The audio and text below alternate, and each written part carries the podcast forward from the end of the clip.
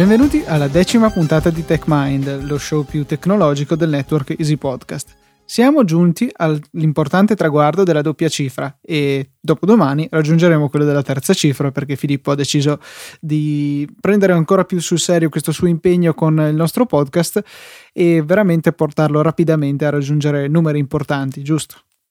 Sì, abbiamo deciso, anzi ho costretto Luca a registrare almeno 15 puntate al giorno, lasciando il resto del tempo per dormire e così raggiungeremo molto più in fretta le 100 puntate, come Luca e Federico hanno già fatto con Easy Apple. Sì, no, eh, scherzi a parte, comunque siamo contenti perché abbiamo avuto un buon riscontro riguardo a questo podcast. Naturalmente siamo sempre aperti al confronto, se ci volete mandare una mail o scriverci su Twitter, i nostri recapiti sono sempre gli stessi, cioè eh, techmind.easypodcast.it e techmindpodcast su Twitter potremmo fare anche l'account di app.net così nessuno ci può scrivere lì. Eh, sì, infatti, diciamo un po' triste come considerazione, dato che sia io che te siamo iscritti a quel social network, però proseguiamo. Sì, tu avevi fatto l'iscrizione annuale o mensile? Annuale, annuale. Eh, anch'io, per cui, vabbè, niente, ormai ho speso i soldi. Sì, eh, purtroppo però, eh, diciamo, sono un po' dispiaciuto del fatto che non riesca ad utilizzarlo veramente, perché più che leggerlo qualche volta al giorno, eh, dove non se- cioè, tra l'altro non seguo mol- moltissime persone e uno, uno, di essi, ovvero Federico Viticci, eh, diciamo, mh, mm, scrive quasi le stesse cose che scrive su Twitter. Ehm, non sono molto spinto a, ad utilizzarlo, però boh, cercherò di, di trovarne un uso vero e proprio nei prossimi giorni. Sì, anch'io devo sforzarmi a usarlo di più solamente almeno per darmi un'idea che ho speso bene i miei soldi. Comunque, eh, bando alle ciance. Questa puntata pensavamo di dedicarla dando una spiegazione approfondita ma non troppo perché sennò veramente si arriva a dei livelli di complessità un po' eccessivi e diventerebbe difficile seguire in un podcast audio volevamo parlare di eh, crittografia a chiave pubblica quindi la crittografia asimmetrica ci facciamo un'infarinata generale adesso prima di partire con i dettagli? Sì, allora, eh, come ha detto Luca, infatti l'arg- l'argomento crittografia è un argomento molto complicato perché appunto eh, tutta la crittografia, tutti i vari algoritmi sono basati su mh, mm, eh, concetti matematici d'alto livello, diciamo. E, però è necessario prima di, di partire a spiegare la crittografia asimmetrica dare appunto una spiegazione generale di, dello scopo dei vari algoritmi di crittografia e appunto eh, classificare questi diversi algoritmi crittografici. Tanto per cominciare, lo scopo comune che tutti gli algoritmi di crittografia hanno è il rendere sicuro lo scambio di messaggi tra due persone, evitando essenzialmente eh, tre diversi tipi di problemi. L'intercettazione di tale messaggio da parte di una terza persona, la modifica del messaggio, ovvero l'alterazione del suo contenuto, e l'autenticazione, ovvero la verifica del mittente del messaggio. Infatti il destinatario deve essere sicuro che il messaggio che, che, sta ricevendo sia stato mandato veramente dalla persona che, eh, che, che lui si aspetta eh, da cui sia stato mandato. Questo è chiaramente importante quando andiamo, per esempio, sul sito della nostra banca. Non vogliamo certo che eh, un hacker molto intraprendente riesca a mostrarci delle pagine, cosiddetto phishing proprio, che appaiono come quelle della nostra banca, però in realtà vengono dai suoi server. C'è proprio la crittografia SSL delle pagine web che serve appunto a garantirci questo genere di autenticazione, oltre che la sicurezza della comunicazione in transito. Esattamente. Un altro elemento ehm, che i diversi algoritmi hanno in comune è che eh, il risultato finale, diciamo, è, è, un messaggio criptato che viene ottenuto attraverso eh, appunto eh, un algoritmo tra, attraverso, eh, è basato sull'utilizzo di, di una chiave che ovviamente viene utilizzata in maniera diversa a seconda del tipo di algoritmo. E, ehm, L'affidabilità di un algoritmo crittografico è basata sul numero di tentativi richiesto eh, per indovinare il contenuto di un messaggio senza essere in possesso della chiave utilizzata per criptarlo, appunto. Un po' come accennavamo in qualche puntata fa, non mi ricordo già più quale, la mia memoria mi tradisce, eh, riguardo alle password, la lunghezza della password determina quanto tempo ci vuole per riuscire a trovarla senza, eh, conoscer- senza conoscerla per l'appunto. Ehm, in base al numero di tentativi che è necessario effettuare con un attacco di tipo brute force. Sì, e appunto eh, il concetto eh, per quanto riguarda la prima famiglia di cui parleremo oggi, ovvero quella eh, della crittografia simmetrica, è, è, proprio lo stesso delle password perché l'affidabilità eh, dell'algoritmo è basata anche sulla lunghezza della chiave che viene utilizzata e ovviamente non andremo troppo nel dettaglio perché infatti tali chiavi sono eh, classificate in base a diversi standard ma comunque abbastanza complicati da spiegare le differenze e, e diciamo ehm, i, i, i, miglioramenti che, che l'aumento della lunghezza della chiave apporta per ogni singolo algoritmo. Come, come, abbiamo detto, comunque eh, la prima famiglia è quella della crittografia simmetrica. Viene definita simmetrica proprio perché la funzione di codifica del messaggio e quella di decodifica utilizzano la stessa chiave. Eh, per spiegarlo in maniera più semplice, se io devo mandare un messaggio a Luca e, e, voglio, e non voglio che eh, nessuno sia in grado di modificarlo, intercettarlo, eh, sia io che Luca dobbiamo essere in possesso di una stessa chiave. Ora, ovviamente, come mh, mm, molte persone avranno intuito, eh, sorge il problema principale della crittografia simmetrica, ovvero come faccio a mandare la mia chiave, o meglio, la chiave che ho utilizzato per criptare il messaggio a Luca? Cioè, eh, diciamo, eh, si, non si risolverebbe nessun tipo di problema perché eh, nel momento in cui ehm, devo mandare un messaggio in maniera sicura, eh, è inutile che io sia in grado di criptarlo anche mm, con una sicurezza molto elevata, se poi c'è sempre il problema di come trasferire la chiave a Luca, perché una persona potrebbe tranquillamente intercettare la chiave e, e poi utilizzarla per decriptare tutti i messaggi che io e Luca eh, ci inviamo reciprocamente. Sì, quindi non vogliamo che Federico riesca a mettere il naso nelle nostre comunicazioni, per esempio. Sì, ecco, questa è una forzatura di Luca, diciamo. Sì, eh, di solito quando si fanno questi esempi ci sono sempre i nomi standard dei personaggi. Alice e Bob di solito sono eh, i due personaggi che devono comunicare in maniera sicura e c'è il nome del cattivo che adesso mi sfugge, ma in questa puntata il cattivo si chiamerà Federico. Sì, allora diciamo per chiarezza che il cattivo di solito è denominato Eve, mm, tradotto banalmente penso sia Eva semplicemente. E appunto vengono sempre utilizzati questi tre nomi standard, diciamo, e li utilizzeremo anche noi più avanti nel corso della puntata proprio per dare um, una spiegazione più pratica per, uh, e più chiara di come viene utilizzato il secondo tipo di algoritmi di cui parleremo, ovvero quelli eh, asimmetrici.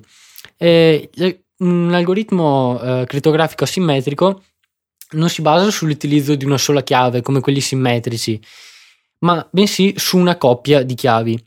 La prima chiave, denominata chiave pubblica, eh, è la chiave che mh, tutte le persone coinvolte nella comunicazione del messaggio eh, possono conoscere e anzi devono conoscere per cifrare appunto i messaggi che vengono inviati. La seconda chiave invece è, è la cosiddetta chiave privata e tale chiave è, è personale per ogni entità e serve a decifrare il contenuto di un messaggio.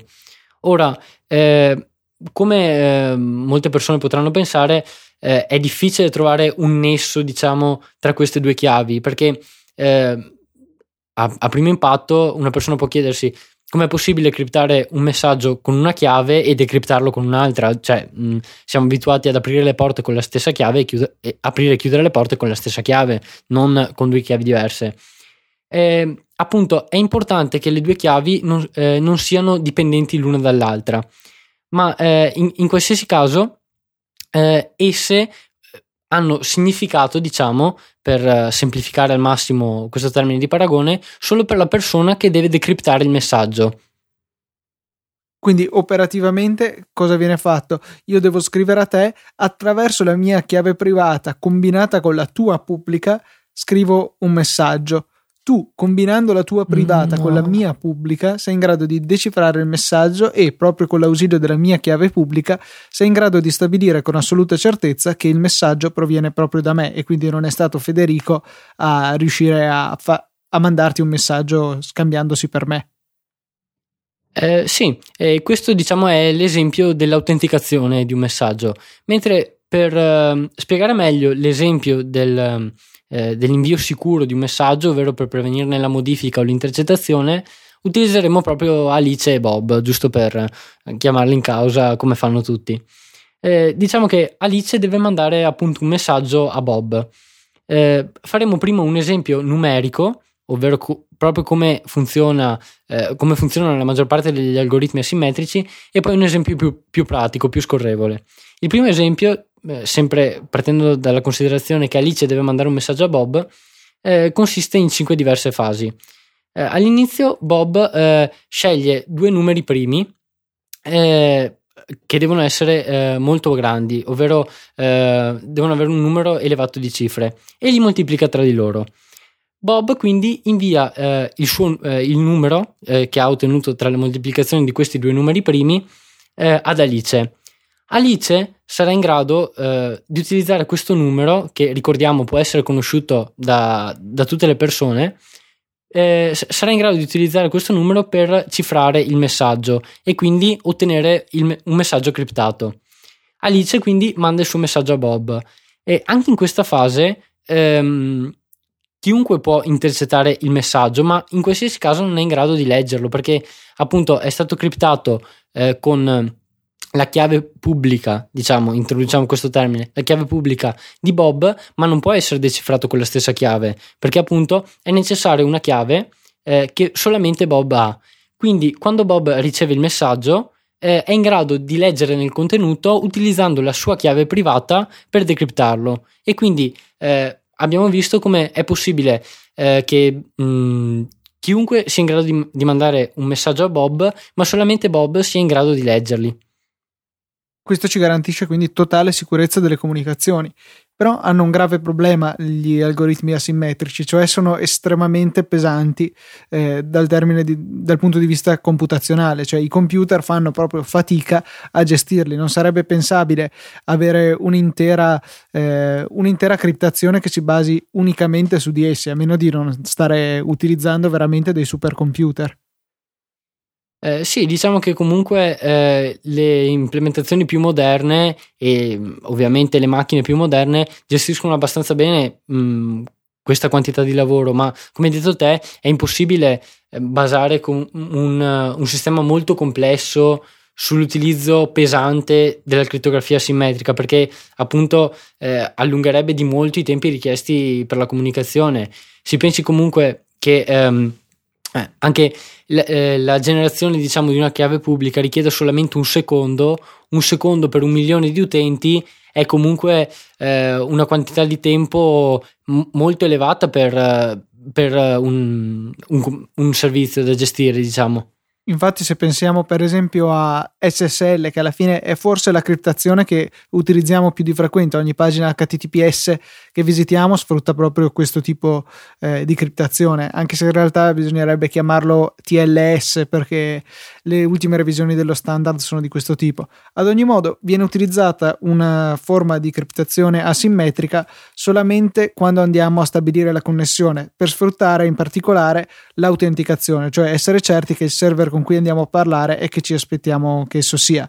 Eh, dopo questa autenticazione viene scambiata in maniera sicura, cifrata con questa chiave asimmetrica, una chiave che verrà usata solamente per la sessione in corso, una chiave molto lunga e complessa da utilizzare poi con un algoritmo simmetrico che ha dalla sua una grande velocità di esecuzione, per cui potremo avere il meglio di entrambi i mondi. Sfrutteremo le doti di sicurezza e di autenticazione degli algoritmi asimmetrici per ottenere una chiave molto lunga e complessa e pertanto difficile da craccare da utilizzare poi in un veloce algoritmo simmetrico che garantirà la sicurezza della comunicazione di qui in avanti. Sì, eh, vorrei aggiungere solamente due cose. Ovviamente eh, tutto questo sembra architettato in maniera perfetta, ma molto spesso le implementazioni eh, sia di un, servi- di un, servizio web che di un'applicazione locale possono avere delle falle proprio eh, logiche mh, nella gestione di, di, questa comunicazione o di comunque eh, diciamo nello sfruttare questi diversi algoritmi perché una volta che si genera una chiave ad esempio non viene utilizzato un vettore di inizializzazione per algoritmi che lo richiedono come AES che viene utilizzato molto spesso in maniera impropria. La seconda cosa è appunto per spiegare eh, la complessità richiesta per craccare una chiave RSA, un dato preso direttamente da Wikipedia di, eh, che dice che nel 2005 eh, quindi diversi anni fa, ma in qualsiasi caso eh, è stato utilizzato un, una capacità di computazione molto elevata, un cluster con 80 processori da 2 GHz ciascuno, eh, ha impiegato ben 5 mesi per eh, scomporre un numero di 640 bit ovvero 193 decimali, in due numeri primi da 320 bit. Questo significa aver potenzialmente craccato eh, un, un, messaggio codificato con eh, RSA con dimensioni 640 che comunque non è più considerato sicuro attualmente. Eh, c'era stato infatti un problema qualche settimana fa riguardo le chiavi che vengono usate per assicurarsi che le mail provengano da dove dicono di venire, in sostanza per combattere lo spam. Praticamente ogni sito eh, firma le mail in uscita con una sua chiave, eh, la cui equivalente pubblica è pubblica per l'appunto viene pubblicata tramite record DNS e molti siti per velocizzare l'operazione e c'erano tra questi anche PayPal, Apple e altri Google, eh, insomma siti di alto profilo utilizzavano chiavi da soli 512 bit. Eh, un hacker era riuscito spendendo una quarantina di dollari sfruttando i servizi di cloud computing di Amazon a craccare questa chiave e aveva mandato a uno dei due fondatori di Google una mail palesemente falsa che però risultava autentica, eh, che risultava provenire dal suo collega. E da quel punto lì tutti si sono accorti di questo problema e hanno cambiato le chiavi passando a chiavi a 2048 bit che sono considerate adesso lo stato dell'arte, quelle sicure insomma, e non è più possibile non in tempi ragionevoli riuscire a risalire alle chiavi private. Eh, questo era grave soprattutto nel caso se pensiamo di PayPal, per cui potevano veramente andare a giocare con i nostri soldi se noi cadevamo in una truffa perché le mail risultavano autentiche anche quando in realtà non lo erano. Per cui eh, sì 640 bit craccati eh, adesso per le applicazioni normali barra importanti si usano chiavi sicuramente di almeno 1024 bit tendenzialmente adesso ci si sta spingendo verso i 2048 bit. Sì in qualsiasi caso è importante considerare che molto spesso eh, gli amministratori di sistema e gli sviluppatori che devono implementare tali sistemi devono calcolare il trade-off tra sicurezza e, e velocità di computazione, come hai detto prima. Trade-off dicesi compromesso. Esatto, scusate. sì, eh, sicuramente non, non, ci si può permettere che l'algoritmo che ci serve per sbloccare l'iPhone dal codice sia una cosa iper sicura, però ci mette due minuti a sbloccare il telefono. Chiaramente bisogna scendere a dei compromessi.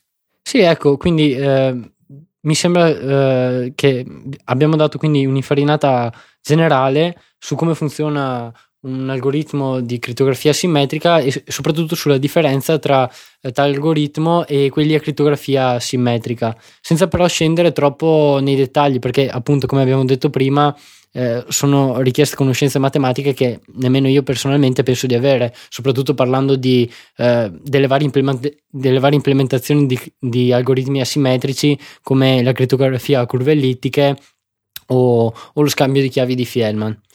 Tra parentesi, eh, riguardo a, all'implementazione proprio, anche se tutti questi algoritmi che vengono utilizzati sono di pubblico dominio, eh, RSA è, è, noto, insomma tutti quanti sono ben documentati, ci sono delle documentazioni che spiegano come funzionano. Qualunque programmatore deve sapere che non gli deve mai venire in mente di implementare eh, manualmente, personalmente questi algoritmi. Sempre utilizzare eh, delle implementazioni già fatte, come per esempio OpenSSL. Ci sono un sacco di librerie che hanno già implementate queste funzioni perché sono per loro natura così complesse che eh, compiere degli errori è veramente, veramente facile. Per cui rischieremmo di eh, sbatterci un sacco, implementare la nostra versione di questi algoritmi e poi fare un errore banale che le rende totalmente non sicure. Quindi affidarsi a implementazioni ben ben note e che molte persone possono aver visto. Esatto, questa è una cosa molto importante perché appunto eh, compiere un errore in una qualsiasi parte del programma è una cosa che diciamo va a colpire solamente il nostro programma, invece lavorare su un'implementazione di tali algoritmi e sbagliare qualcosa è un danno che si colpisce il nostro programma, ma comunque eh, colpisce eh, anche tutte le persone che andranno a utilizzare tale implementazione e non vale veramente la pena perché appunto è richiesta una gran quantità di lavoro per, uh, per implementare un, uno qualsiasi di questi algoritmi. Un'altra cosa importante, secondo me, da considerare è eh, di non eh, cimentarsi nello scrivere, ancora peggio, eh, algoritmi di proprio conto per, per, la crittografia, perché appunto la, crittografia è una delle branche più difficili, eh, sia dell'informatica che della matematica, e non vale veramente la pena eh, spendere eh, una quantità di ore enorme per lavorare su implementazioni proprie, diciamo, eh, di algoritmi di crittografia. Sì, insomma, non reinventiamo la ruota, ecco, sfruttiamo quanto di buono c'è già liberamente a disposizione su internet, anche perché queste librerie sono open source, sono gratuite, per cui non c'è veramente nessuna ragione per andare eh, incontro a questa mole di lavoro enorme. Esatto. Poi un altro argomento che mi avevi detto di aver molto a cuore sono i permessi Unix. Vuoi parlarcene un po'? Sì, perché sono un argomento che viene spesso tirato in ballo quando eh, si suggerisce a un amico ma i permessi sono a posto, la gente in realtà non sa di che cosa si tratta. I permessi Unix, come il nome può suggerire, riguardano solamente i sistemi operativi Unix. Eh, uno su tutti, OS X, ma naturalmente anche Linux, anzi forse soprattutto Linux. I permessi Unix definiscono con che eh, livello di accesso si può eh, accedere per l'appunto a un file o a una cartella. Ehm, trattando la loro versione più semplice, sono composti da tre numeri.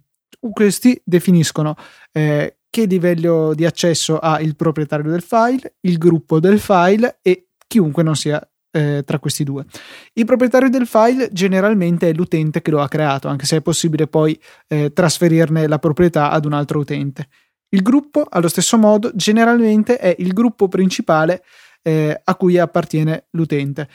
Ora, i gruppi sono eh, un'entità che generalmente in realtà non vediamo usando i nostri computer.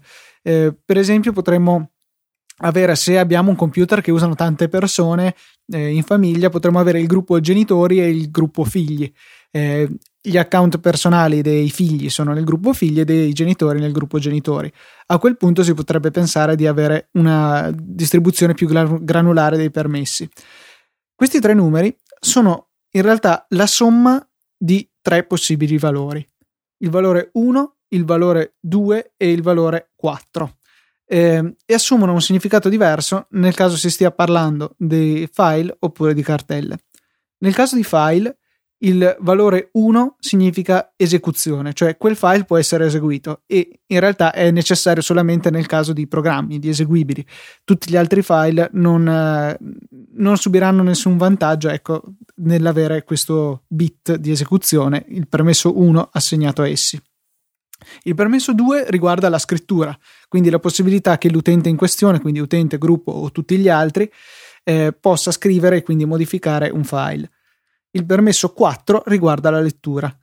Ehm, bisogna quindi sommare questi tre numeri in base a quale ab- abbiamo deciso di assegnare. Per esempio, io decido di permettere a me, che sono il proprietario del file, la possibilità di leggere e scrivere il file, al mio gruppo di leggerlo e agli altri niente. Allora in questo caso per me devo sommare 4 che è la lettura più 2 che è la scrittura e quindi mi risulterà 6. Agli altri, cioè al mio gruppo eh, permetterò la lettura, quindi 4, e a tutti gli altri non permetterò niente, quindi 0. I permessi del file risultano quindi 6, 4, 0. Nel caso delle cartelle, invece, come dicevo, il significato è un po' diverso.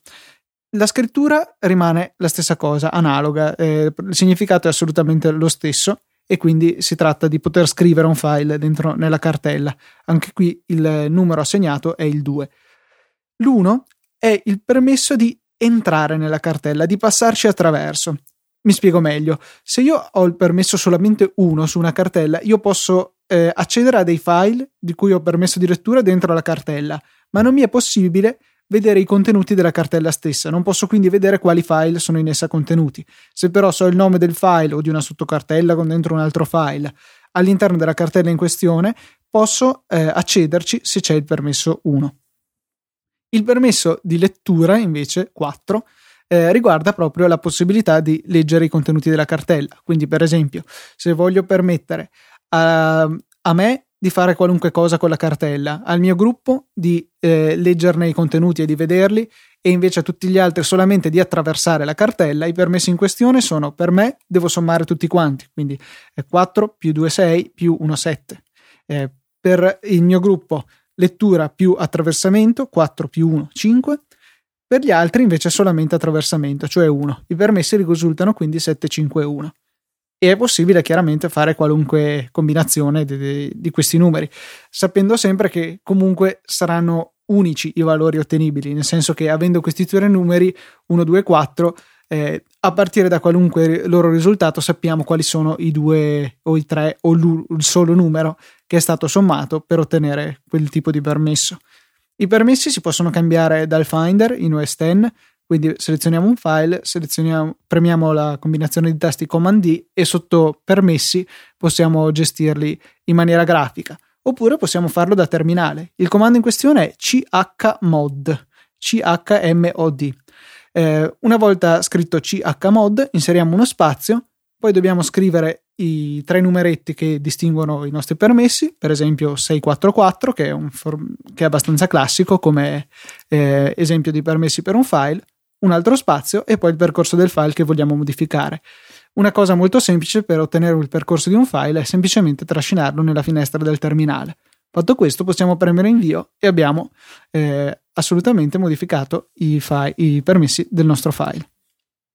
Sì, una maniera diciamo divertente per, per applicare un, l'utilizzo di tali permessi è ad esempio nascondere il contenuto di una cartella solamente temporaneamente eh, cosa che mi capita di fare mm, certe volte, come ad esempio trascinare la cartella dopo aver eh, selezionato i permessi 000, nessuno è più in grado di accedervi, quindi, ma è necessario appunto aprire il terminale, aprire il terminale e cambiare i permessi da lì, quindi eh, diciamo è un metodo non a prova di, di hacker, ma sicuramente a prova delle persone che vogliono appunto smanettare con il proprio Mac. Sì, sì, a prova di amici sicuramente. Esatto. Perfetto. Questa era la decima puntata di TechMind. Un saluto da Luca Zorzi e da Filippo Bigarella e ci sentiamo la settimana prossima. Ciao a tutti.